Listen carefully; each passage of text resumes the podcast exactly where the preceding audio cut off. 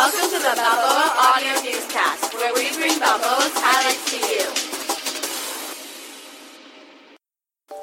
If you missed the basketball meeting, see Mr. Anter in room 50.